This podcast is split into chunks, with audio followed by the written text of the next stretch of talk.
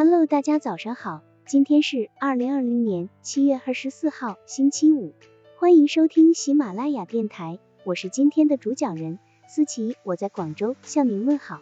今天我们为大家分享的内容是找出矛盾，幽默质辩。论辩讲究的不只是口才，彼时头脑中的智慧才是最重要的。幽默论辩正是希望通过智慧的力量击破争辩对方的防线。有人认为在幽默辩论中，应辩就要设法逼对方掉进你设的陷阱，使之无可自拔。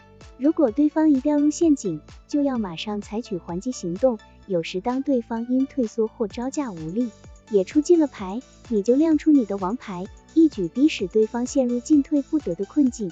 欧布利德是古希腊一个有名的诡辩家，他在某个大公那里供职。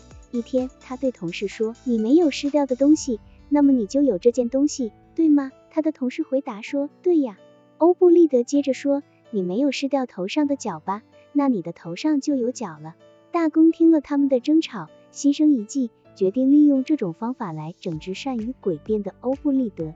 他对欧布利德说：“在我的城堡里，你没有失掉坐牢的权利，是吗？那么就让你享受3天这种权利吧。”于是欧布利德被关了3天禁闭，他真是有苦说不出，只有自认倒霉了。俗话说，智者千虑，必有一失。恃才傲物的人最容易犯下面的毛病，在开始时容易小看对方，以为自己只要开口来个先发制人就能成功，没想到由于对方介意在心，回敬以子之矛攻子之盾，反而会抢了先手。这时候心慌意乱的一方看出对方不易就范，可能会乱了招数，加速败北。回到辩场上来，我们也不难举出一系列利用对方自相矛盾进行攻击的便利，且以95国际大专辩论会上就信息高速公路对发展中国家有利辩题正反双方的一段辩词为例。正方2，我方也主张发展中国家必须重点发展普及应用，就像教育必须从基础做起，我们现在不做，以后怎么跟得上呢？反方2，对方辩友还是同意了我方的论点，首先要发展教育，首先要发展中国家的国力呀。正方4，信息高速公路恰恰能够帮助教育的发展，这个我们刚才已经提到了。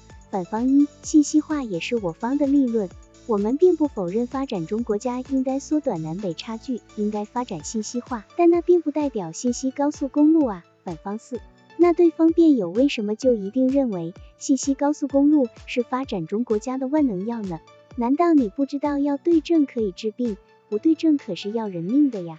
掌声。正方2，对方同学承认信息高速公路是有利的，但又认为发展中国家没有信息高速公路。可是实际上，就算是没有信息高速公路，美国的信息高速公路也是对发展中国家有利的，因为只要一样花了5万块为两位同学装个电脑，就上了国际网络了。两难战术，反客为主。在辩场上，由于双方均被镶上了竞争的色彩，那么辩场辩也成了一个小社会，一个有圈套的社会。在辩论场合没有圈套，就很难定出谁输谁赢，只要是对手，双方都会自然的想给对方设置圈套。于是只要是辩论，你也圈套我也圈套，圈来圈去，就看谁先陷进去，谁先陷进去谁就要有麻烦。设圈套的技巧主要为了蒙蔽对手，使对方在你所预期的某种圈子内不明不白的往里陷，这一陷就正中你下怀了。我们常见的辩论场合中的圈套战术非两难战术莫属。两难战术是一种神奇的雄辩绝招，其主要特点是运用2个条件命题和一个吸取命题为前提进行推演的论辩方法。反方3，信息高速公路有利，这谁都知道啊，但今天的辩题是谈对发展中国家有没有利啊。正方2，对方同学不是说信息高速公路还没做出来吗？你怎么知道它有利呀？反方1，对呀，这不正是否定了你方的观点吗？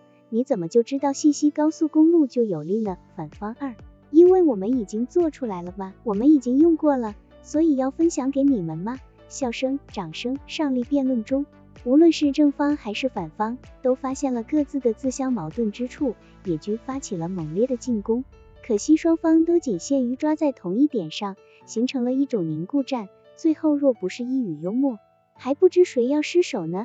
值得一提的是，这段辩词的以其之矛宫崎之盾战术在双方都运用的很隐蔽，没有大肆渲染，只是双方战术碰撞，导致辩手都有些累而已。总之，我们是该感受到以其之矛攻其之盾的幽默战术在辩论中所显示出的威力。好了，以上知识就是我们今天所分享的内容。如果你也觉得文章对你有所帮助，那么请订阅本专辑，让我们偷偷的学习，一起进步吧。